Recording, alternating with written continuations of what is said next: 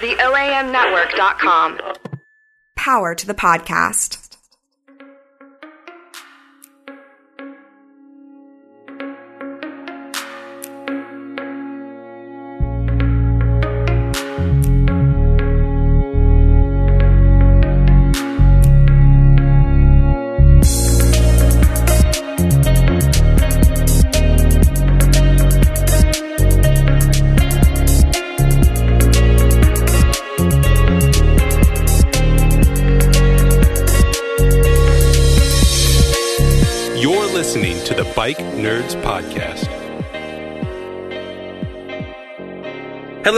The Bike Nerds Podcast, episode 25.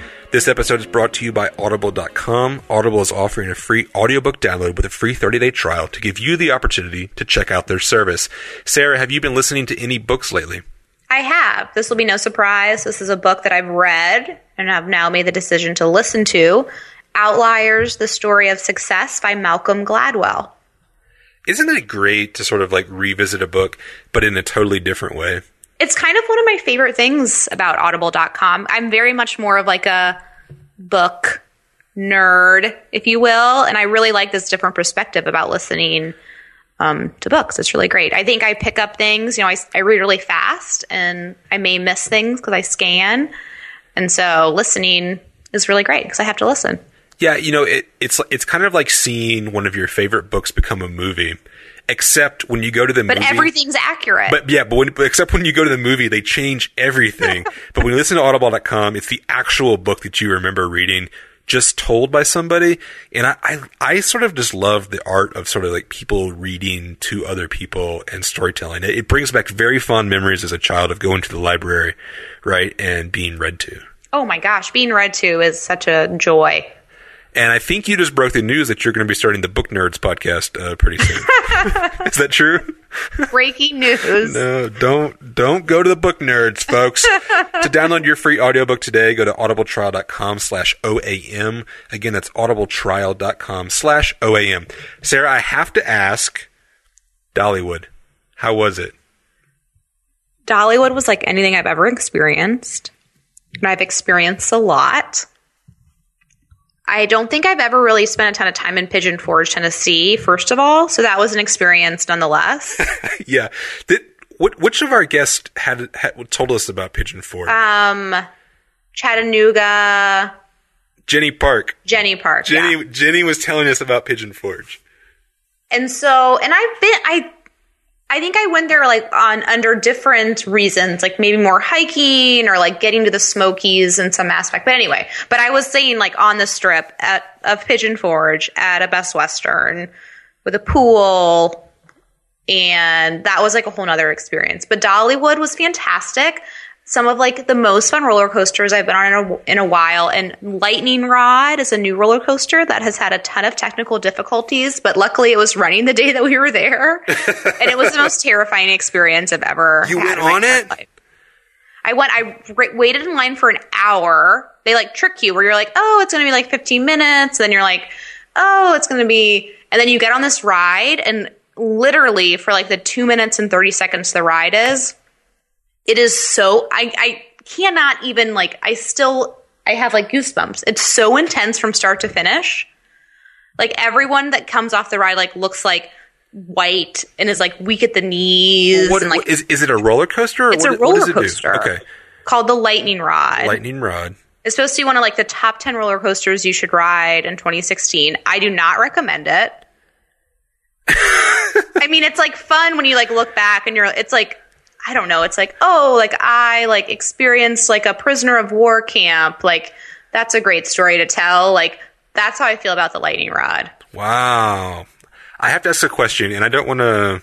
I don't want to bring up a sore subject, but I did see a picture of you and the gang at Dollywood uh, on the on the Facebook, and as I was looking at the photo, I couldn't help but notice that everybody in the photo is wearing a Dolly Parton green T-shirt except for Sara Studdard, and I I just have to know.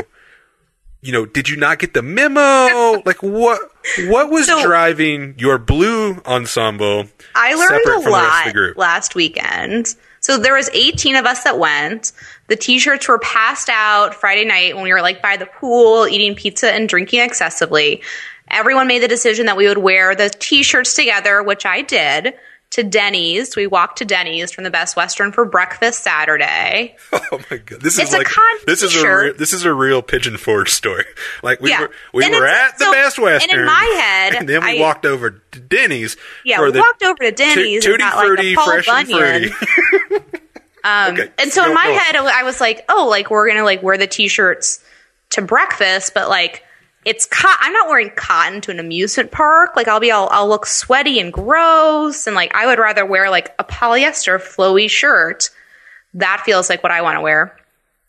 And then I get to, I like meet up with everyone as we are departing for Dollywood, and they all have their damn t-shirts on, and I'm like in a totally different outfit. And I just realized throughout the entire trip that I'm not a joiner. I drove by myself. I think I was the only, I was the only person that drove by myself and stayed in my own hotel room. Oh my goodness! and so, and then I was the only person that went to Dollywood that didn't wear the t-shirt. And so I learned, oh, it was a good lesson. I'm, I'm, I feel comfortable with my being, but I'm glad that you noticed.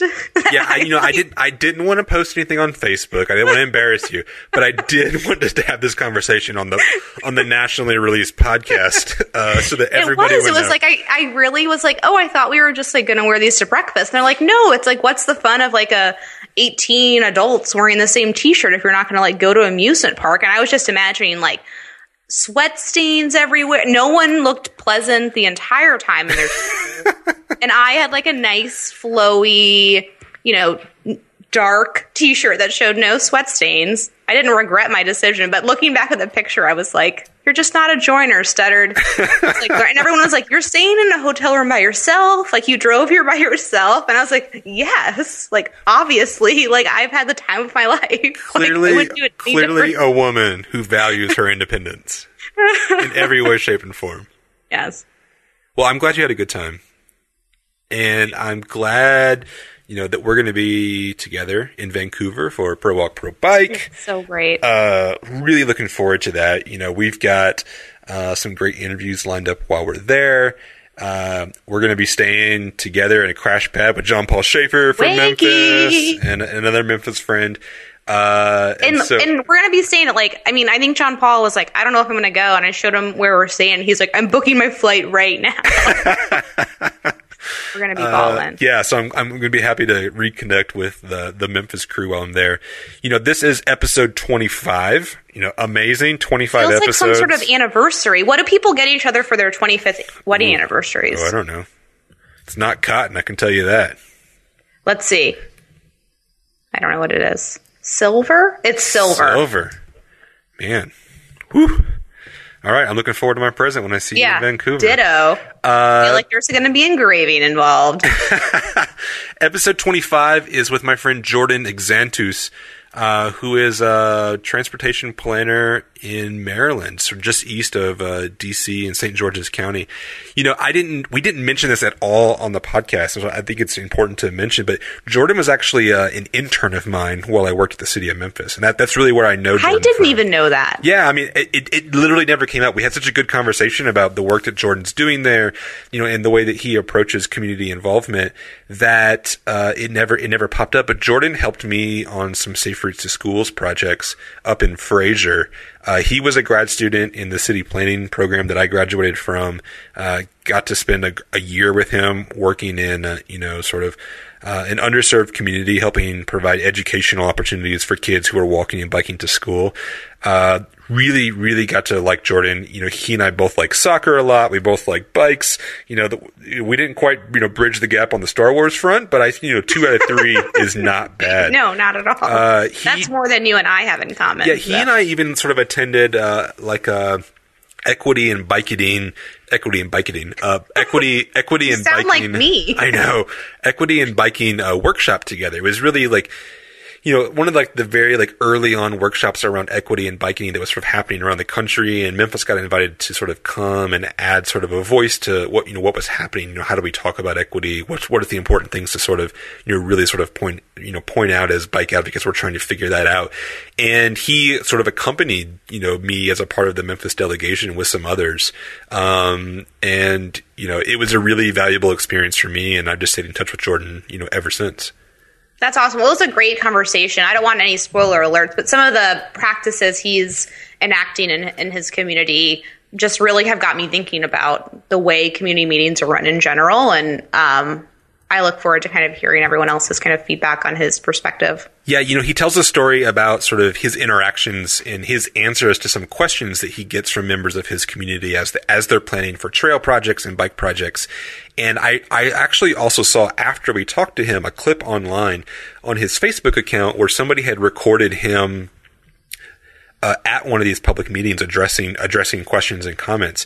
And I, and I've got to say, what he told us in the podcast is exactly what he told these people uh, in in the room, and uh, their reactions to it were, were, really were really great in the way that That's they awesome. sort of responded to his kinds of answers. And I think uh, I think you know he's going to be doing really great things uh, there in Maryland uh, for years to come. And so I'm super excited that he was able to join us. And what do you think? Should we do this? Let's hit it. So tell me about uh, Prince George's County because I'm not I'm not super familiar. If you just told me that, I don't really know where in Maryland that is or anything about it. so uh, Prince George's County. Let's see. Um, we are directly east of the District of Columbia. Um, it's a very large county. Um, I don't know the exact square mileage, but it's uh, it's a pretty sizable um, county. Um, we're almost a million residents. Um, it's a majority African American county, although historically it was not necessarily that way. Um, I think it's something that's happened over time as DC's demographics have shifted. Um, that's kind of where um, a lot of people that have been priced out of DC have gone and continue to move because it is the probably the cheapest real estate um, in and around the region. Um, however, uh, it is also the wealthiest, um, I guess, what you would consider a black county in the country. So, relatively speaking, I mean, folks have good jobs, a lot of government employees. You know, this is DC, uh, DC, Maryland, Virginia region, the home of the federal government. Um, you know, people have uh, pretty strong economic um, opportunities here. Um, but um, the issue with Prince George County, um, I don't know if I'm going to get in trouble for saying this, but uh, uh, we have a we have a very traditional kind of suburban land use mindset in the county. Um, they haven't quite bought into the ideas that you know sprawl is expensive and uh, difficult to maintain, and all of those kind of things where you need to promote transit-oriented development and create density and and those kind of things. So those ideas are just kind of coming to fruition now in the county where they're starting to recognize, okay, our metro stations are assets and we need to do more to develop um, around them. Whereas when you go to Northern Virginia, when you go to Montgomery County, Maryland, talking about places like Silver Spring and Bethesda, um, you know, you go to other parts of uh, the region, things are just taking off. I mean, DC is is at the forefront of you know you know urban urban uh, development, development, whereas, whereas Prince George's they still, they still be suburban. Um, some areas are still pretty rural. Um, you know, people want their big big houses, big lawns, and um, you know they're paying up cost for it. And then um, you know I think the the power structures that exist, um, there's a kind of a mismatch in um, uh, how do we say in and the implementation versus you know what the community wants. So, you know, the people that live there, you know, they very much want things to to develop in a certain way. But you know, similar to kind of what we saw in Memphis, you have a situation where um, they want development and need development so badly, they have a hard time, um, you know, leveraging um, the kind of development that they want uh, because you know they don't have the market to dictate what comes. They kind of take what they can. So see situations where, um, like some of my project areas, um, you know, one of which is uh, called uh, Largo.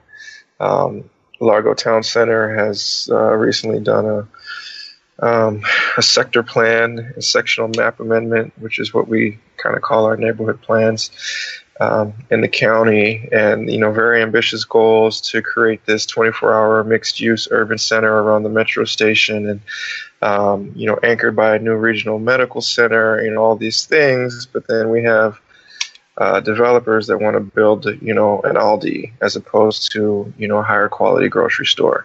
Um, you've got a lot of undercutting of the plans. You have a lot of folks who, um, you know, use legal loopholes to get around the zoning requirements. Um, and I can tell you from having worked intimately with these communities that um, the residents are, are very frustrated because they feel like you know, they're participating in these planning processes for decades, and uh, implementation has has lagged um, for you know a whole host of reasons.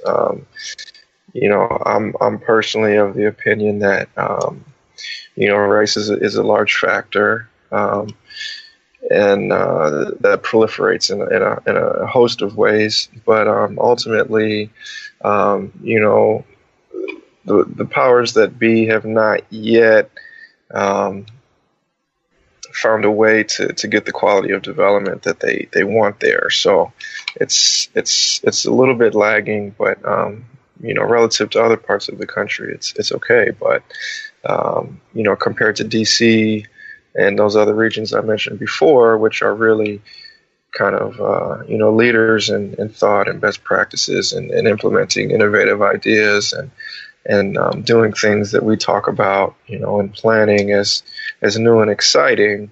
Um, you know, we're still trying to, you know, get them to, you know, implement things like road diets and bike lanes and bike trails and, um, you know, urban scale um, streetscapes, you know, urban scale um, zoning.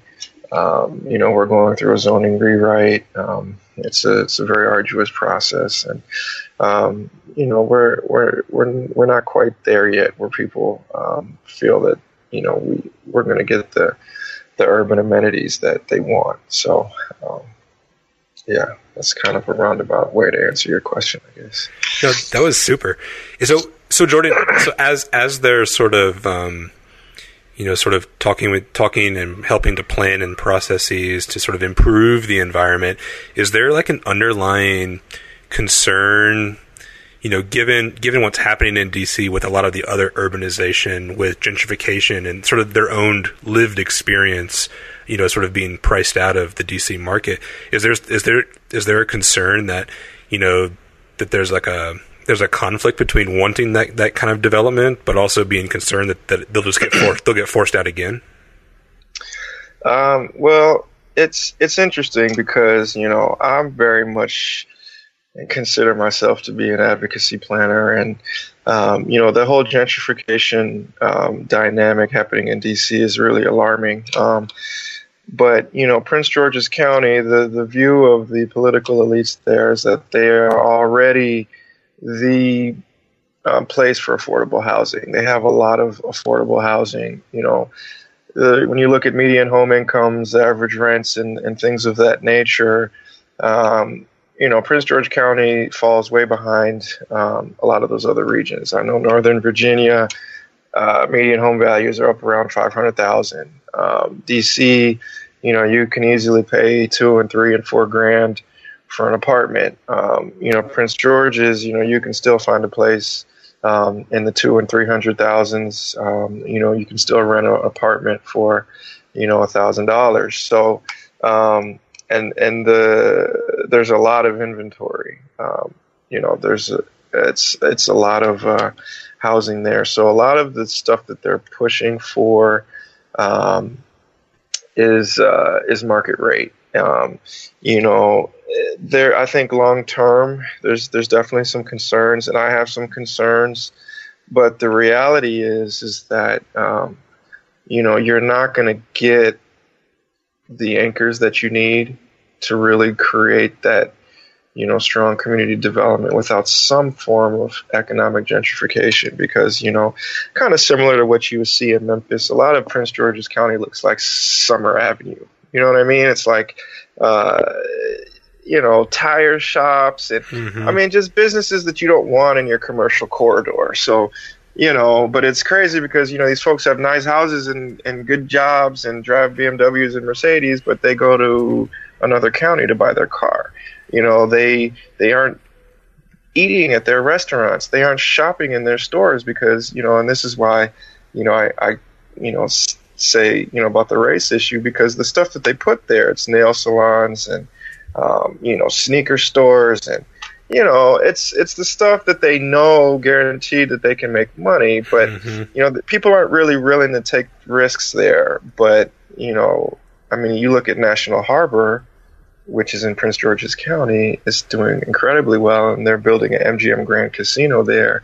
I mean, you're talking, I don't know, billions of dollars of of Yeah. money that's coming through that area. It's feasible, right? It's Yeah. just having the will um, to do it and having a developer that says, you know, I don't really. I'm not really concerned about the demographics. I'm going to do this because it's a good plan. It's a good idea. Um, but I mean, if you look at the folks that are using National Harbor, I mean, it's one of the most diverse, you know, mixes of people that you'll find if you go down there. Um, pretty much any night of the week, it's just a tremendous array of people. You know, all colors of the spectrum, and it's it's an experience. You know, it's something that you expect to see in a major city, but you often don't see simply because of how things work. So. I think um, down the road, um, as the region develops, you're going to have to kind of come back to okay, how do we accommodate for these populations? Uh, more and more folks getting pushed out of DC, et cetera. Um, but right now, in the short term, I think they're just really trying to establish those anchors. You know, how do we get a Whole Foods to build a store here? How do we get, you know, those amenities that we know we can support, but people traditionally have not been willing to put here? Yeah. So are are there are there metro stops? Um, There are is- is it- several. Okay, so Um, so are people are people like taking the metro into DC for work? Or are they driving? What's the, what's the what's the mode Uh, most like? most people drive. Okay. Um, you know, it's a traditional suburban uh, bedroom community. I mean, there's there's some jobs there. We've got some some some some industry, but the majority of residents are driving into the district or driving into Virginia to work. Um, there are metro stations. Um, you know, my project area um, consists of four, um, extending out of the east east um, edge of the the district. Um, but when you compare those metro stations to other metros across the region, they're very underutilized, which is why we are looking very closely at um, promoting transit oriented development. Um, so, eh, and then when you talk about biking, I mean, the numbers are, are almost non existent, right? So, um, one of the things that I'm doing, and this it's interesting because you know politics plays a huge role in all this, as I'm sure you're aware. Anytime you're planning, the political will has to be there to to do things, um, but it's also you know how your organizations are run and the thinking behind them. Um, you know, Prince George's County um, eh, has an the agency I work for is the Maryland National Capital Park and Planning Commission. Um, it's uh, it actually covers Prince George's and uh, Montgomery County, but in Prince George's County, you know, I was talking to our facilities manager recently. I think he says that something like seventy percent of our staff are eligible for retirement. Um, which is an astounding figure when you think about it. So it's a lot of old thinking. Sounds like a, sounds like a promotion, Jordan. Yeah, yeah. Well, you know, that's why I'm that's why I'm hanging on. I'm hanging on, right? So, uh, you know, their thinking is very different. You know, you know, and Kyle, you know me. I, I'm all about the community. Um, you know, and I was just so fortunate to fall into a division where, um, you know, my supervisor is a real, um, you know, community planner. You know, a real advocacy planner, um, activist roots you know, and everything we do, we put the community first. We're in the community multiple times a year, meeting with people, letting them know what we're doing. But we get comments around the office like, what's with these crazy meetings you guys have? Or, you know, why are you bringing food and drink to these meetings? Like, why would you, gotta?" you know, it's like, you guys waste millions of dollars on plans that never get implemented, and you're talking to us about you know, 80 $90 we're spending at a community meeting, you know, like how would you feel if you went to a meeting at 6 p.m. and there were no refreshments, you know? And I'm like, these are planners. Like, I don't know about where you went to school, but for me, the cornerstone of the planning profession is the community. So um, it, it's really amazing that you have this uh, this kind of unwillingness to interface with the community in a significant and meaningful way um, and it's not seen as something that could add value to the work that we do. And the planning department, is really largely, largely uh, you know, development review and, and, zoning administration, and and a lot of times, you know, I, these folks seem, you know, pretty cozy with the developers, and I'm, I, it, it's it's baffling to me. But um, you know, like I said, our division, um, and I, I'm part of a group called the Strategy and Implementation Division it came directly from citizen discontent. Um, we have a very um, positive and influential uh, council member that that um, his area is where I'm working. Um, the Largo area that I mentioned before, District Six. He's also the the county council chairman, and uh, he has been really pushing implementation because as he's heard and folks have been hearing for a long time, they have planning burnout. They don't want to talk about what might happen anymore. They want to do things.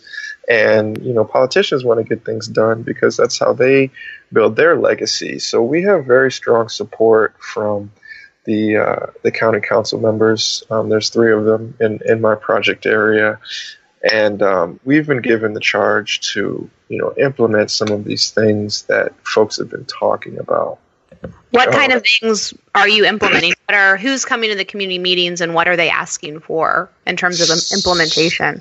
Right. So I was just going to get into that, um, but I'm glad you asked me. So essentially, when I, I came on board um, almost two years ago now, and um, our group is focused on um, transit oriented development in what's called the Central Avenue um, Metro Blue Line corridor. So, as I stated before, it's four metro stations extending from the east end of DC into Prince George's County, um, right in the heart of the county, dead center, right?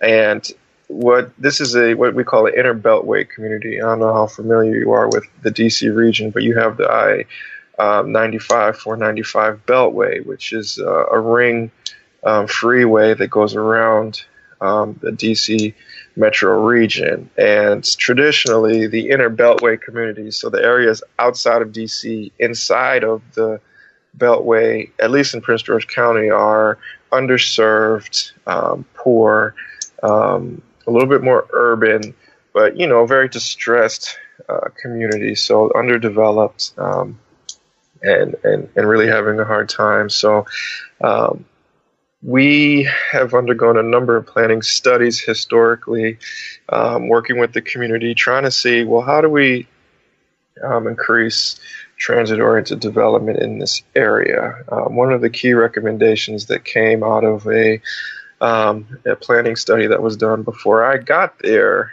um, was to develop this connector trail um, a walking and biking facility that would not only tie into the DC Trail network, but would link all of the metro stations along that corridor and help provide safe pedestrian access from the neighborhoods to the metro stations, where currently um, the Central Avenue that I mentioned is actually a state highway. And even though the posted speed limit is in the 35 to 45 mile an hour range, the median speeds are well above 50 miles per hour, and you have incidents of 80s and 90s. And um, for whatever reason, it continues to be that way. So um, even though within my project area you have some of the busiest pedestrian crossings in the country, uh, I mean, in the county outside of the, um, the area around University of Maryland College Park, which, as you would expect, you know, college students have, you know, it's a lot of walkers. Um, this is the busiest area for pedestrians. Uh, numerous, numerous um, fatalities, accidents. We lost someone on the road um, on July 20th, um, just uh, just that recently, and um, you know, so safety is a huge concern in the area. Um, several schools in that corridor. I mean, you name it, it, it's just it's it's a real problem. And this this highway bisects the community and and creates uh, real challenges for um, you know people using um, you know the metro. And we've heard it time and again in our interactions with the community. You know, I would take the metro, but there's no real safe way for me to get there. I would ride my bike, but I don't feel comfortable. And, um, you know, it's difficult because when you're dealing with state highway agency and we're like, look, we need a pedestrian signal here. We need a traffic light here. You always get the same kind of engineering song and dance. Well, we, you know, the, the, the traffic doesn't warrant it. There's not enough movement on the side streets, blah, blah, blah, blah, blah. Well, it's like, well, of course it's not because people don't feel safe even turning out of their community onto that road. So they all go to these collector streets um, you know, take a roundabout way to get onto the highway because they don't even feel safe turning onto the road in their car. So, of course, you know, you're not going to get the other forms of traffic necessary to warrant that. But if it was there, I mean, anyone with, you know, a basic planning or engineering or any other background can see this is a place where, you know, you could benefit from uh, a crosswalk, a ped signal, uh, you know, something of that nature. But, you know, we, we deal with this challenge of communities being designed for cars first and, and people second. So, um, you know, that's something that we're we're we're working to navigate. Um, but you know, this trail project has really turned into our um, primary project, and um, you know, everybody is well, not everybody, but the the majority of people are, are really getting behind it. It's generating a lot of momentum. Um, we've been successful in every single grant that we've applied for. Um, the the local um, what's called the uh, Metropolitan Washington Council of Governments um, is which is you know functions kind of like the MPO. Um, they have have been pushing the project. They say this area is underserved. We we get very few applications from you know, Prince George County, um, please, please, please get your applications in. You know, the state has funded all the grants we've applied for. Um, and, you know, we've been able to, you know, since I came on board, um, develop a feasibility and implementation plan. Um, that plan gave us the cost estimates that we needed to pursue what's called 30% design. Um, this is this was you know the preliminary engineering that we need to uh, obtain construction dollars. Um, this is kind of different for me coming from Tennessee because they fund projects without that, but um, it's kind of an added step, I guess, um, in this area um, where you need to kind of have these these engineering drawings and, and thorough cost estimates to to be eligible for construction dollars. So uh, where we are today. Um, because it is such a large project, the trail itself consists of roughly nine miles of um, facility, including some two-way facilities in certain segments. Um, we have broken it up into phases. We have three phases. Um, the first one we just completed uh, 30% design for. Um, it's about a one mile section um, in the busiest uh, trans- uh, pedestrian corridor within that area where the most demonstrated need was. Um, then we have uh, we're getting ready to kick off phase two this summer. Well, it's actually already started, um, where we got uh, roughly three hundred sixty thousand dollars from the state to do the preliminary engineering for that project, um, and that's going to be uh, roughly fifteen month project um, to, to, to do all the design for that piece or the preliminary design. And then we were just awarded um, a few months ago, maybe March, um, a grant to do a pedestrian bridge crossing the Beltway, which will tie in um, from the Largo Town Center that I mentioned before, which is the site of uh, the new regional medical center and planned downtown for Prince George's County um, across the Beltway, where you currently cannot get across at all unless you walk or unless you go about a mile and a half to the north um, and cross there um, at the bridge that was um, that's on the road um, Arena Drive that gets you to FedEx Field where the Washington Redskins play. Um, uh, that that pedestrian bridge will allow a direct connection from Largo um, across the highway and into um, the the the corridor um, to provide those residents with um, park space, uh, etc. Where that community currently has no park space, but there is some some recreational facilities on the other side of the highway. So um, we're we're very excited um, about this project.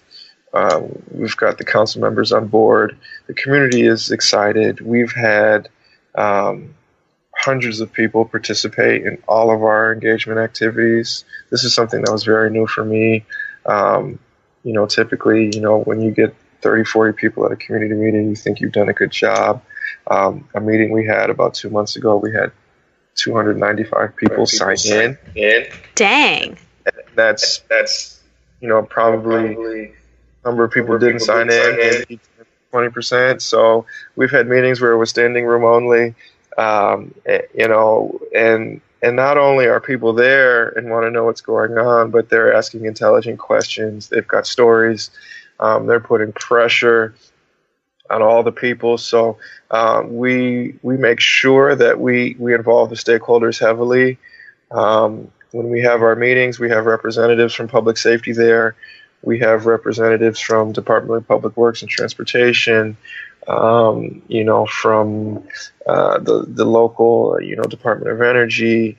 We've got folks from the, um, the, the council members' offices. We've got folks from you know all different agencies to make sure that we're able to answer those difficult questions and and also deal with other issues because you know when you have this kind of community with the issues that it has um, you get a lot of um, anger and people asking questions about things that may not even necessarily be related to what it is that we're talking about. But you know no one else has come to talk to them. So they just know that the government's having a meeting. So they come in there with their um, their issues and, and they want to be heard and they want to ask questions and, and figure out, well, what are you doing? You know, um, and in our most recent meeting, which occurred, what, just four days ago, um, it was it was actually really interesting because even though in the past we've never had anyone really say anything too negative about the project, but um, at this past meeting we had a table of ladies and they were upset, you know, and they were going to cause some problems that day. It was clear from the very beginning of the meeting, and you know, when they tried to, you know, when we had the question and answer session, they tried to take over and. You know, who asked for this project? What? Why are you doing this? We got all these problems. You need to do this. You need to do that, and blah blah blah. And let's take a roll call. Who even wants this trail?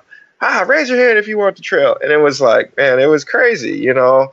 Um, but you know, what I had to tell them was, I was like, you know, look, we, we understand, like, we, you know, we know that there's real issues here. We know that you guys have more pressing needs than uh, a bike trail, a walking trail. Uh, we we're well aware. You know, they just closed the grocery store in that area. You know, this is area has become a food desert. You know, um, and uh, you know they've got a whole host of issues so to them this isn't really seen as something as that's that important and they're like well you know what is this going to do like why are you spending our tax dollars on this and i'm saying look you know you have got these four metro stations you know you've got these these resources here that are underutilized and unless you have some of these amenities you're never going to be able to get the stuff that you're asking for. People want shopping, they want restaurants. I'm like, unless we get some density at these metro stations, you're not going to get the restaurants. You're not going to get the shopping. You know, if if we're not able to transform the way this community looks and operates, you're not going to get the investment that's needed to you know create the things that you want. You got to increase the tax base if you want to fix the potholes. I mean, uh, we we go through this song and dance with uh, public works and transportation all the time. They're like, look, we're we're not doing any new projects. we're we're just trying to take care of the stuff that we've got. So you know, early on in this process, our project met a lot of opposition internally from the various county stakeholders because they were like, look, we don't got no money to do this. You know, we're not going to maintain this. So, you know, you guys can do this if you want, but, you know, we're not going to really help you. And it took a lot of pushing and and frankly we had to go over some people's heads and, and go directly to the you know the directors and the elected officials to to get some traction on this because you know the the will wasn't there initially. But um, you know people are starting to recognize that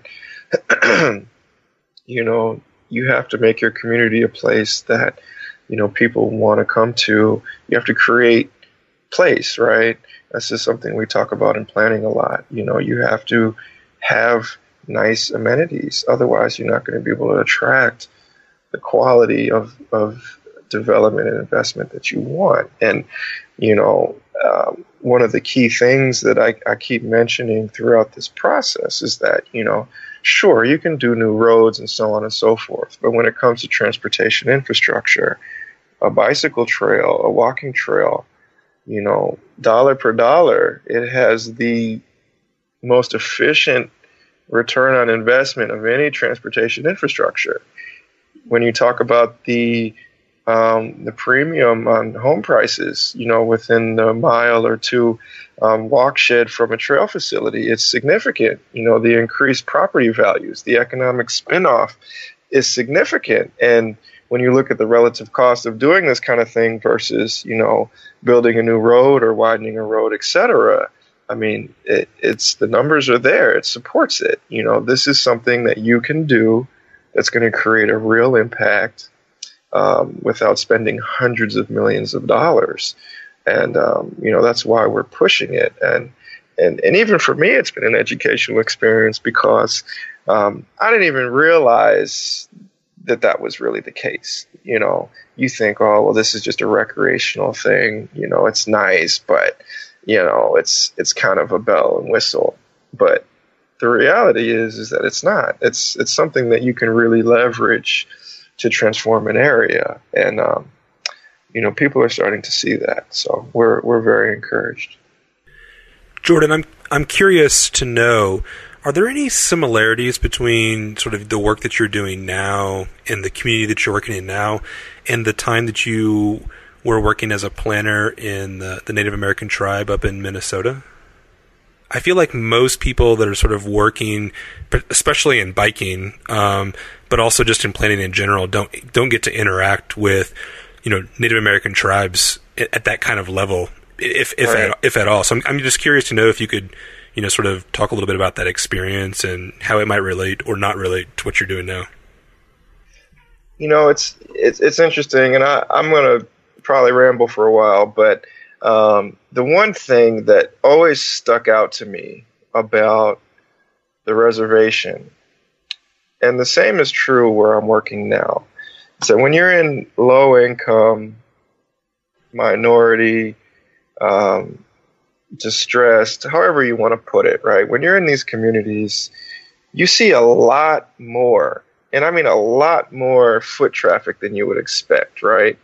and that comes from a number of reasons. But you know, primarily you have a lot more folks that aren't driving. You got a lot more folks that rely on public transportation or bikes or their own left their own feet to get where they need to go. You know, the bikers that exist in these communities aren't biking because it's sexy. They're biking because that's their mode of transportation. You know, it's a very different um, dynamic when you compare, you know, other areas where you see folks biking. It's a group of, you know, guys and gals in their spandex and they're out there having fun. Um, you know, people are walking and biking because they need to. If they could drive, they would. Um, however, um, that makes it all the more necessary to, to do this kind of work because the need is is much stronger. And i think that's the reason why we've been so successful and and even you know working on the reservation successful in finding dollars because you know with funding the the formulas are very simple right? You have a score sheet you make certain amount of points and whoever gets the most points is looked at the most favorably so you know i think traditionally a lot of folks they go out there and they they they're like, well, we're doing this and blah blah blah, public health, recreation.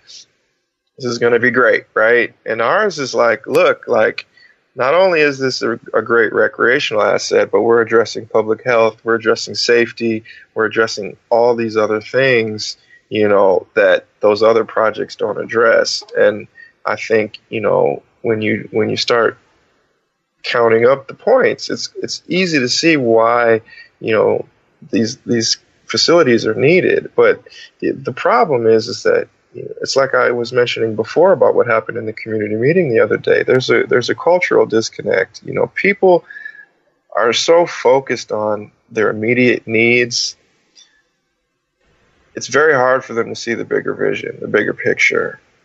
So, you know, both working here and working on the reservation, when you start talking about some of these issues, people are like, most people are like, yeah, that's cool. We'd like to see that. But then the same kind of things come up. They're like, well, you know what? Like, we got dogs out here, man. Like, we're scared. Like, if if we're out running, like, how are you going to deal with those dogs? People got pit bulls and Rottweilers. You know, same thing here in Prince George County. Um, another thing that you see in these communities, they're like, yeah, that's great. You're going to build this trail. We really like that. Well, what are you going to do about these kids on the motorbikes? What are you going to do about the four wheelers? These guys are out there, you know, doing dangerous stuff.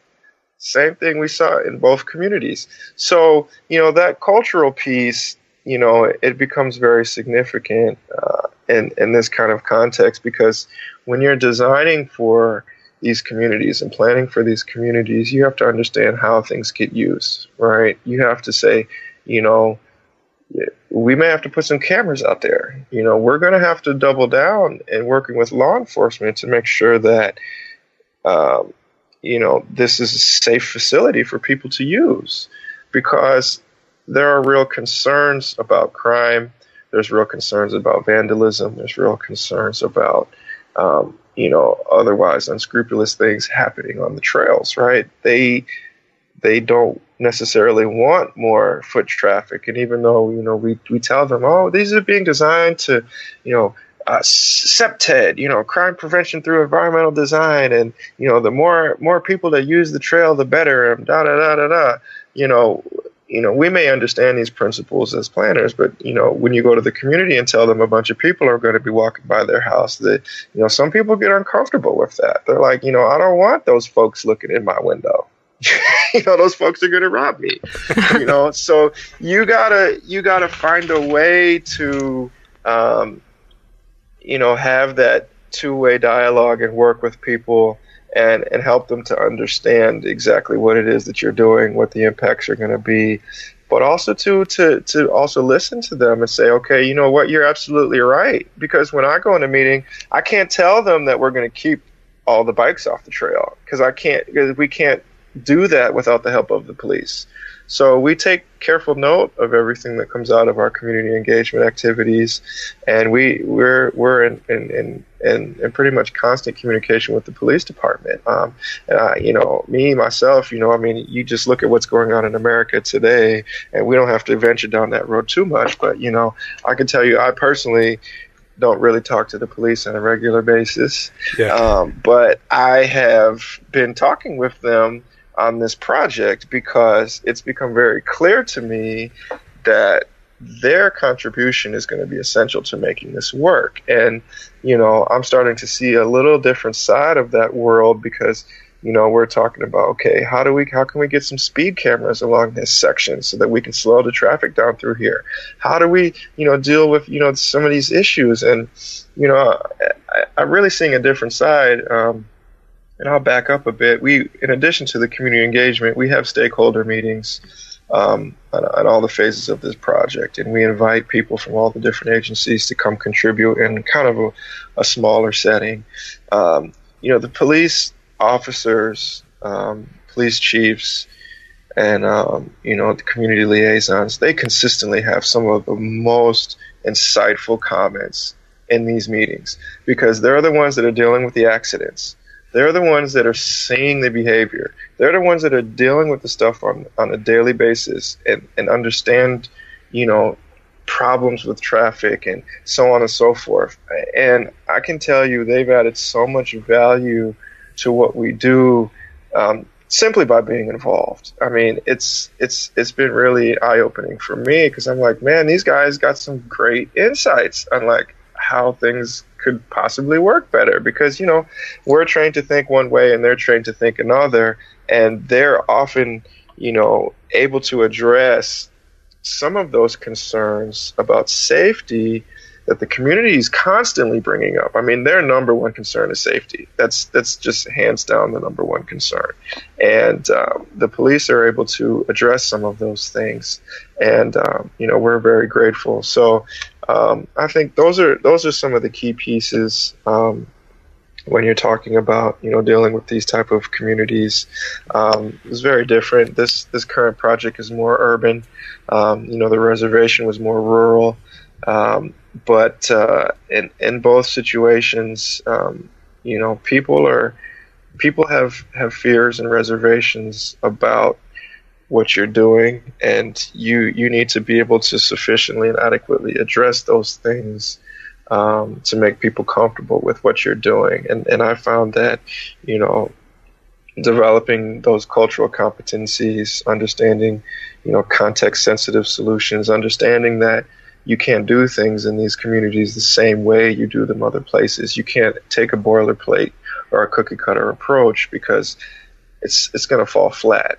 Um, you you really have to think outside the box, um, and you need to be able to justify what you're doing because you know um, you might have to put some CCTV cameras out there, you know, and you need to be able to explain why. So when we're writing our grant applications, you know, these are the kind of things that we have to think about. Um, so, um, you know, all that being said, I think, um, you know, those those are the main similarities. Um, but all in all, you know, it, people are people are really similar too. You know, they want to run. You know, we've come across a lot of runners in in all the different communities we work in, people want to walk and walk their dogs and walk to places that they need to go, and people want to ride their bike. And these are these are universal things, right? I mean, these things happen everywhere. So um, it's just unfortunate and very unfortunate that in in these communities of color, um, in in underserved communities, people don't feel safe doing so, and that's why, even though my work is very challenging, um, you know, I I enjoy it because I feel like, you know, when successful, you know, this this is so much more meaningful than, you know, putting another recreational facility in a wealthy community. That's that's um, you know that's you know addressing people's you know lifestyle needs. You know, this is really addressing people's root needs, their safety needs, and, and their health needs, um, and and that's that's meaningful. Go big or go home, Jordan. That's right. that's right, man. You Got to do it. Hey, how how how how has um has is Capital Bike Share um leaking over into your part of the world? It is, it is, um, and the county is is looking at that. Um, they're implementing it um, the first place is uh, in and around the uh, University of Maryland area. Um, however, you know, there's some studies going on.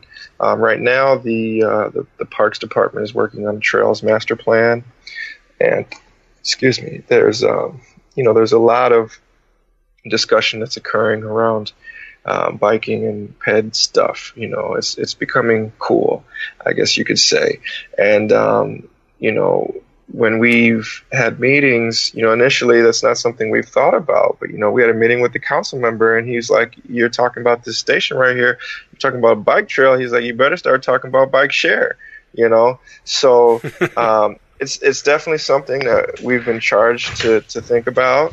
And um, you know, I guess, you know, when you're building this kind of facility, it, it, it goes hand in hand, right? So, you know, if, if you're going to put something here, especially since it ties into the broader DC network, um, yeah, sure. Let's let's get the bike share out there. You know, put the bike shares at the metro so that when people get off the train, they can hop on a bike and get to where they need to go. Hey, so um, I think it's it's a little ways away, um, being that you know we don't have the the density, but you know, going hand in hand with this project, I mean, there's I don't know the exact numbers off the top of my head, but there are several um, you know, developments that are um, in the pipeline in the project area, um, especially in the Largo Town Center area, um, which has about four active construction sites currently.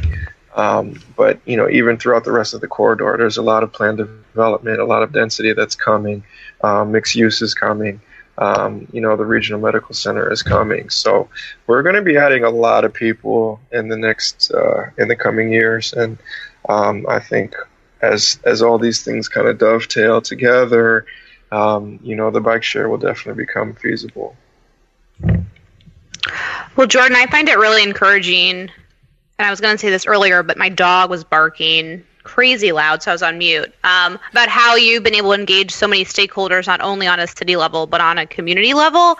I mean, I was just in a conversation earlier today, and I'm from kind of the private nonprofit sector with city folks just talking about silos and people talking about housing and public works and bike ped and that those community meetings aren't happening at the same time and those conversations are happening in silos. And so i think it's really admirable that that y'all's community has figured out you know how that you know a bike ped community meeting other issues may come up and it's great to have someone from the city be able to answer the, those questions regardless if they have a solution right. but able to kind of like participate in that conversation on sounds like a very holistic kind of level. I think that's that's great. Yeah, how did that happen um, you know, it, it, it just really comes from, um, you know, with, from from you know our group. You know, and again, I have to give, you know, recognition to my to my supervisor. You know, our division chief. She's an she's an activist at heart. She's a community advocate, and because she listens, she has the respect of the elected officials, and she is a doer um, you know, I think in the public sector, a lot of times people get comfortable. You know, a lot of folks, you know, they see us in the office past five o'clock and they're like, "What are you doing here? Go home, go home." like, nah, man, we got work to do. You know, and that is not a very common thing that you'll see in our office, if at all. I mean, I can't tell you how many times I've been in the office at six o'clock and it's me and the janitors, you know, and it's not late, it's six o'clock. You know what I'm saying? So um, we have a very different approach to work and it's very focused on the community. Um, and, you know, even though all these great things are happening, to be completely honest with you, um, I, I feel like there's so much more that we need to be doing. You know, there's so many more folks that need to be engaged in the process, um, and maybe that's just me being a perfectionist. But um, you know, there's some days where I feel like I'm not really doing the greatest of jobs.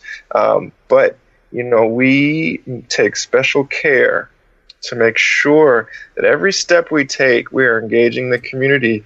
And you know what? It's funny because you know when I first came here, I thought you know that you know my supervisors would be almost a little bit overboard about it because we had a contract and you know the consultant was being asked to do you know more meetings than they wanted to do and they're like oh they're trying to charge us more money and they really you know and it's like look no we can't go to the community and tell them this is what's happening without talking to them first. Like we have to do this the right way. You can't just come in here and design something without talking to people I mean, this is the approach that we take, you know. And and to I think to a lot of people, it's like, well, what? They don't own the land. What what what does it matter what they, you know? It's about the property owners, you know. No, like people have to live with what you build, and you know we understand that very well, um, and we understand the importance of community buy-in.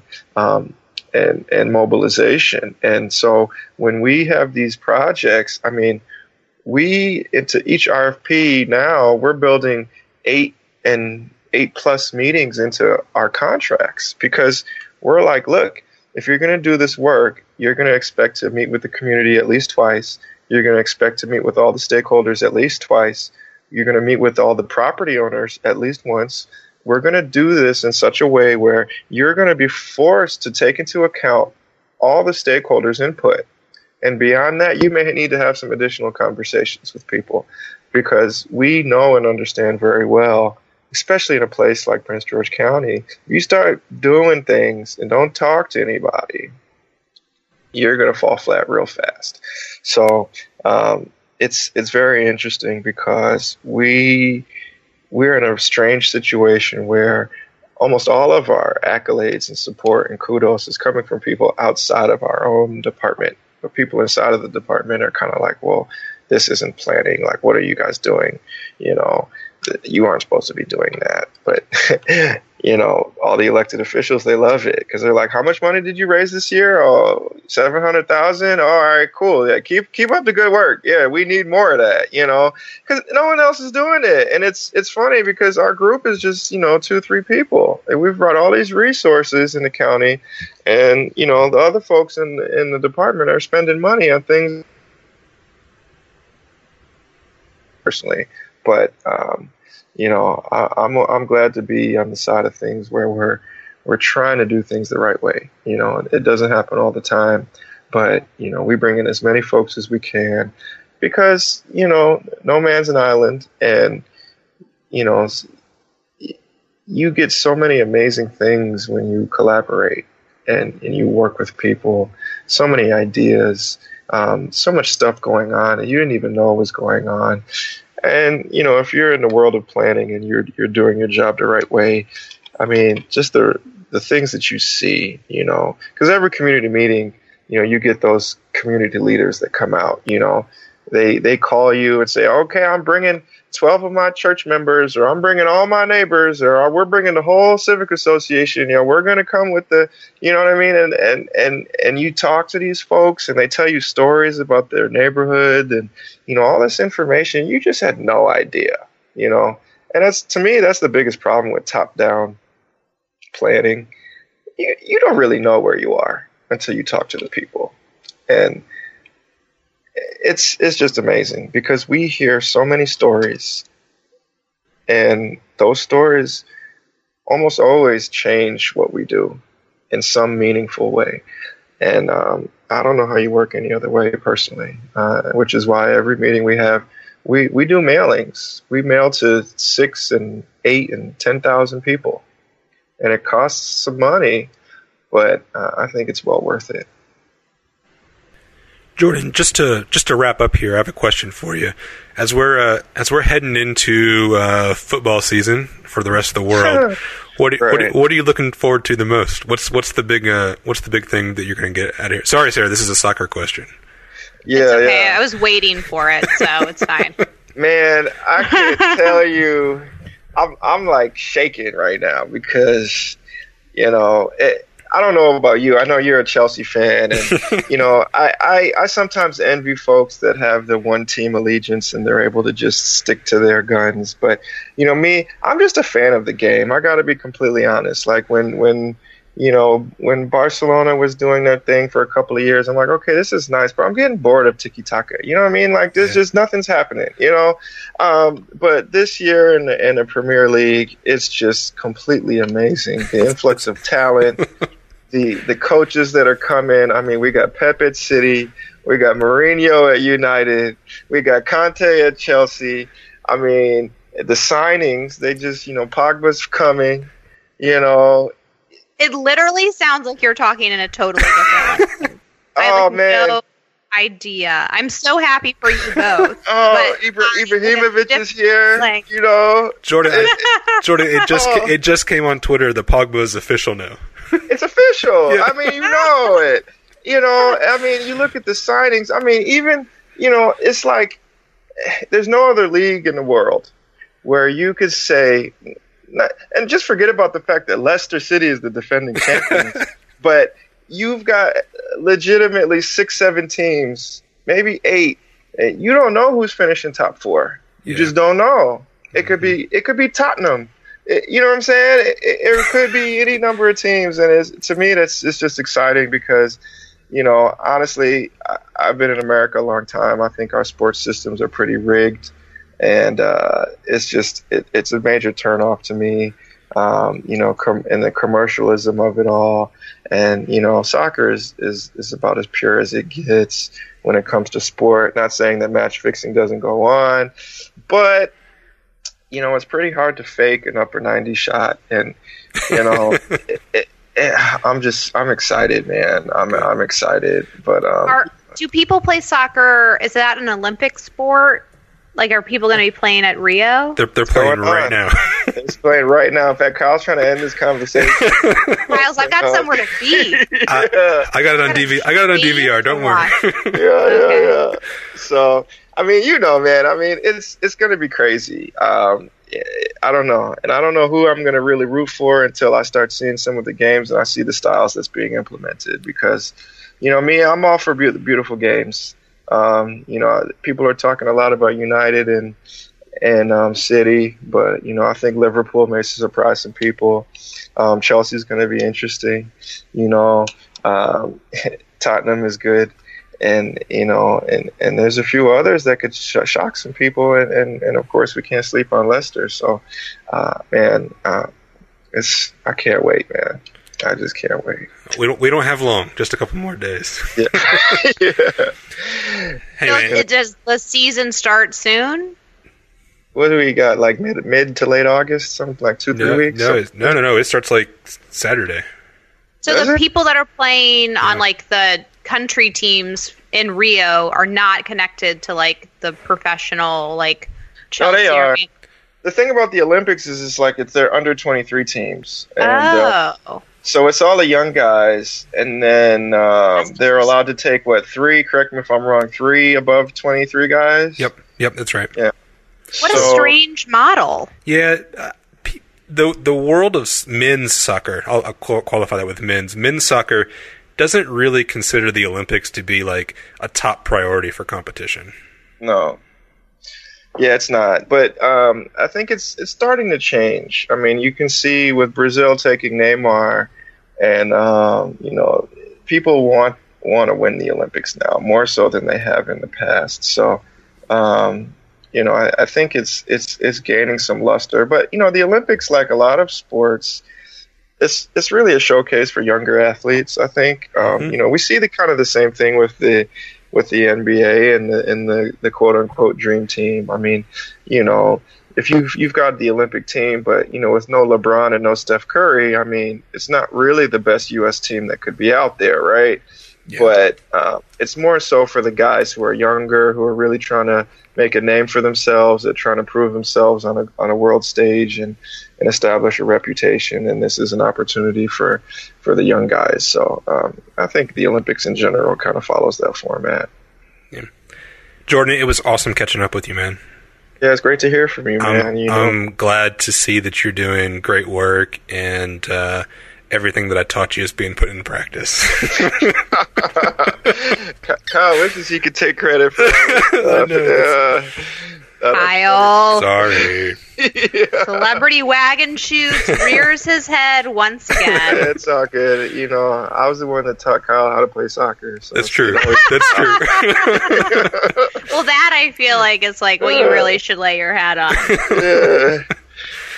Hey. I was a, a, West Ham fan before I started talking. Oh, oh no. I don't even know what that means. But burn, I have no idea. I'm like so not the right person to be in, in this conversation. Yeah. I was like, All right. oh man, go, go, over there. Abramovich got some things going on. You know? uh, well, well, thank you again. I, I, mean, honestly, really great to catch up with you. Next time that I'm in DC, I'll uh, I'll shoot you a message and uh, see if I can't make it over your part of the world. Um, yeah, look, look us up, man. It, it, would be uh, it would be great to see you, man, and um, you know, get your insights on on what's going on here. And and to be completely honest, man, um, some good synergies. And in fact, I didn't mention, but you know, the Washington Area Bicycle Association or whatever they're called, mm-hmm. it's just it's such a small world, man. That the, the the director of that organization is someone I went to high school with, and he's in my in my in my same cohort, man. It's just unreal. So you know, we've been you know, tapping into these various networks, and it would be great to get some some uh, some folks from some of the national organizations involved because you know, this is the kind of thing that we, we really need folks to get behind because it's not going to happen on its own. You know what I mean? Um, mm-hmm. You know, some of these other communities, it's it's easy for them to say, "Oh yeah, we're going to build a ped bridge across the the Beltway." You know, ten million, no problem. You know, with us, it's like, man, can we we need like a hundred references so that the feds can give us this money because we sure can't raise it on our own. Yeah. You know, so the the more people that we can get behind this, the more attention that it receives, it's going to put pressure on the powers that be to do this. Because, you know, even all these great things I've told you today, we still don't have a maintenance agency identified. You know what I'm saying? We don't have anyone who's able, who's willing to commit to doing this. And I think, like I, I mentioned before, having to go over people's heads, I think what's going to become necessary is that this project's going to have to become so big that people are going to say, look, there's no way we can't do this. You know what I mean? It's, it's going to have to become one of those kind of things where the elected officials are like, look, you need to do this. We're, here's the money in your budget, or we're going to have to go after some money for them. Go after a grant to buy the equipment for them and say, okay, here's your trail sweeper. You know, now go sweep our trail. And to be honest, without that, it, you know, even this could could could run into some serious challenges. So, um, if you got any ideas, man, it would be great to rap with you, man, because I know you've done this places before, and I'm sure getting this kind of stuff done in Memphis was not easy. Because Memphis is also, you know, strapped for cash, and um, you know we're dealing with a similar climate here in the county. So, thanks, Jordan. Yeah, thank you. It's good to meet you, Sara. Yeah, and pleasure, if, pleasure. If you come to DC, you know, you don't have to be a stranger either, you know. Oh, I won't. I'm never a stranger. You're stuck okay. with me now. So. All right. have Fair a good rest of uh, your night. Y'all right, enjoy whatever soccer plans you guys have. Thanks. Hey, now, don't belittle our soccer stuff now. Take care. The Bike Nerds podcast is a joint production of the Bike Nerds, Sara, and Kyle, and the OAM Network based in Memphis, Tennessee. For more information, visit theoamnetwork.com slash the Bike Nerds. Want to nerd out more? Find us on the web at thebikeNerdsPodcast.com, on Twitter at The Bike Nerds, and on Facebook, The Bike Nerds Podcast. Drop us a note or recommend another bike nerd to have on the show by sending us an email at thebikeNerdsPodcast at gmail.com.